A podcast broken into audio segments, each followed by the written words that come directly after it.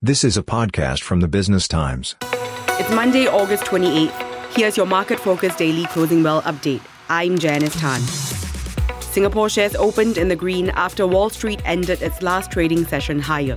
Federal Reserve Chief Jerome Powell said last Friday, higher interest rates may be needed and officials will take a careful approach.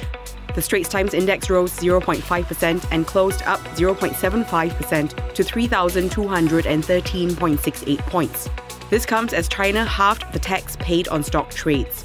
The top gainer by percentage is Yangtzejiang Shipbuilding, up two point nine one percent to one dollar and seventy-seven cents. Its shares were at a record high at ten fifty-nine a.m. today, gaining four point one percent to trade at one dollar and seventy-nine cents. It's the highest level in over twelve years since the counter began trending under the one dollar and eighty cents benchmark in early May twenty eleven. The top decliners include Jardine Cycle and Carriage, down zero point one nine percent to thirty-two dollars and forty-five cents. Hong Kong Land fell zero point five six percent to three dollars and fifty-three cents. Sliding zero point two nine percent, Singapore Airlines closed at six dollars and eighty-three cents.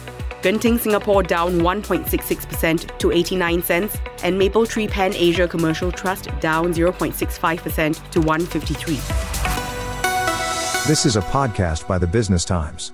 Find more B T podcasts at businesstimes dot com dot s g slash podcasts or wherever you get your podcasts. This podcast is meant to provide general information only. S P H Media accepts no liability for loss arising from any reliance on the podcast or use of third parties' products and services.